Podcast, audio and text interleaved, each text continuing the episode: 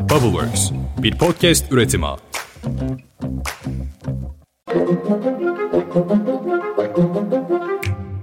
Merhaba, ben Özlem Gürses. 5 dakikada Dünya Gündemi podcastine hepiniz hoş geldiniz. Bugün 21 Kasım 2022. Dünyada dün gecenin en sıcak başlığı elbette başlayan 2022 Dünya Kupası'ydı. Katar'ın ev sahipliğinde başlayan kupa aslında daha öncesinde bile yasaklanan içki tartışmaları, FIFA'ya ödenen rüşvetlerle ilgili yolsuzluk dosyalarıyla zaten medyanın gündemindeydi. Ve dün gece yapılan açılış maçında Ekvador ev sahibi Katar'ı Fenerbahçe'nin yıldızı olan Valencia'nın iki golüyle yendi. Maçın arkasından tribünlerde Ekvadorlu taraftarlar biramızı içmek istiyoruz diye slogan atıyordu. Hatırlatalım, FIFA Başkanı Gianni Infantino, Katar'ın Dünya Kupası sırasında içkiyi yasaklaması kararını eleştiren Batılılara bir çıkış yapmış ve açıklamasında 3 saat bira içmezseniz ölmezsiniz demişti. Katar sadece içki tartışmaları, yolsuzluk iddialarıyla değil, aynı zamanda kupaya ev sahipliği yapan dev stadyumun inşaatı sırasında hayatını kaybeden yüzlerce işçinin mağduriyeti konusunda da ciddi eleştirilere maruz kalıyor. Dünyanın tartıştığı bir başka olaysa dünyanın en büyük sosyal medya uygulamalarından biri olan Twitter'ın yeni sahibi Elon Musk'ın otoriter kararları. Önce Twitter'da biliyorsunuz sayısız çalışma arkadaşını mesai koşulları ya da uygulamalar nedeniyle baskı altına aldı. Birçok kişi Twitter'dan istifa etti. Aynı şekilde çok ünlü isimler uygulamayı teker teker terk ettiklerini açıklamaya başladılar. Elon Musk dün ise Amerikan Başkanı Donald Trump'ın hesabını geri açmakla gündemdeydi. Önce bir anket yaptı Elon Musk ve dedi ki Amerikan eski başkanı Donald Trump'ın 2021'deki kongre baskının ardından kapatılan hesabını açalım mı? Ve ankette açalım çıkınca hesap açıldı ancak Trump çoktan Twitter'dan çıkmış ve sosyal medyasını kurmuş bir isim ve anket sonuçlarına bakarak dahi geri dönmek gibi bir planının olmadığını açıkladı.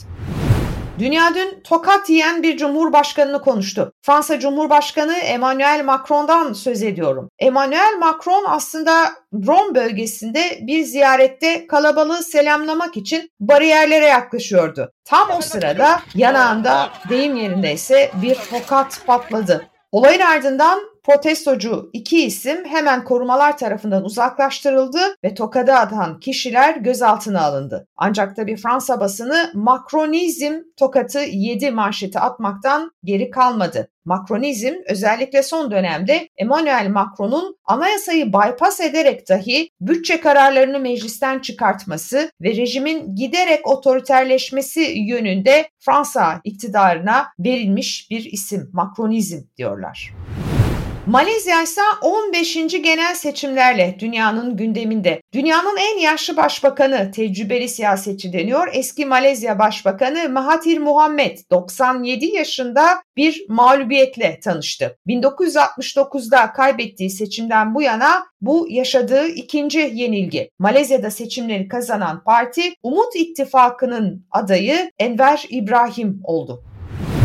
Dünyada seçimle gündeme gelen bir diğer ülke ise Kazakistan. Kazakistan halkı önümüzdeki 7 yıl boyunca ülkeyi yönetecek olan Cumhurbaşkanını seçmek üzere sandık başındaydı. Şu anki Cumhurbaşkanı Kasım Cömert Tokayev'in bu seçimi de kazanacağı düşünülüyor. Aralarında onun da olduğu 6 aday yarışıyor seçimlerde. Tokayev aslında şöyle tartışmalı bir isim. Hatırlayacaksınız özellikle araştırmacı gazetecilerin açıkladığı Panama dosyalarında İsviçre'de Credit Suisse skandalı olarak kayda geçirilen bir yolsuzluk dosyası vardı. O dosyada Kazakistan'ın eski lideri Nursultan Nazarbayev dönemini hedef gösteren Kasım Tokayev'in aslında oğlu üzerinden büyük bir serveti İsviçre bankalarına transfer ettiği ortaya çıkmıştı. Bütün yatırımlar Tokayev'in oğlu Timur Tokayev adına kaydedilmiş ve milyonlarca dolarlık gayrimenkulden söz ediyoruz. İşte bu dosyayla birlikte ciddi tartışma konusu olmuştu. Kasım Cömert Tokayev ama buna rağmen Kazakistan halkı görünen o ki bir kez daha ona oy verdi.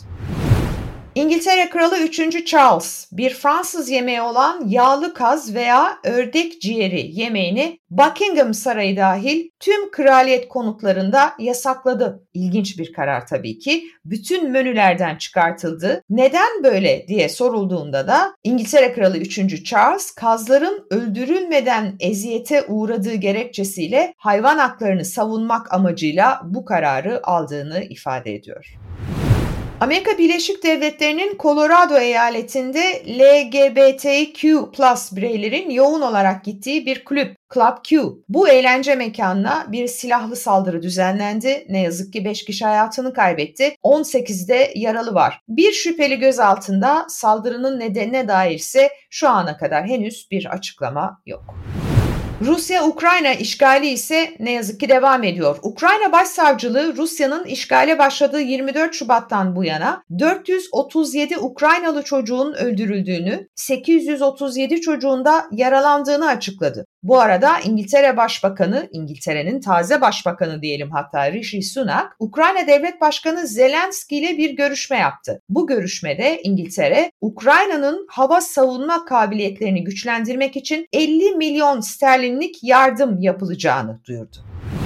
Almanya ise kendi savunma sanayi için çalışmaya devam ediyor. Alman Savunma Bakanlığı Avrupa'nın en büyük hava savunma projesi olan Yeni Nesil Hava Muharebe Sistemi projesi çerçevesinde yeni savaş uçağı çalışmalarında bir sonraki adıma geçilmesi konusunda anlaşmaya varıldığını duyurdu. Fransa, Almanya ve İspanya'nın ortaklaşa yürüttüğü bir proje bu. Bütçesi ise 100 milyar avronun üzerinde.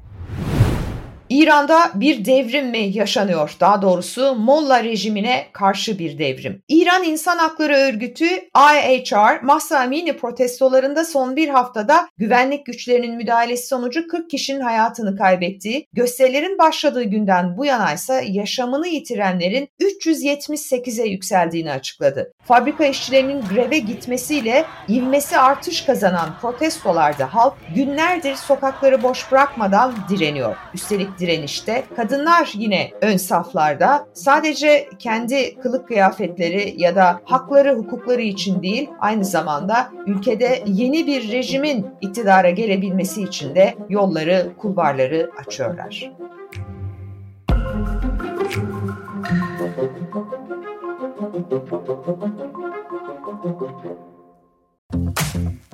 Bubbleworks, bir podcast üretimi.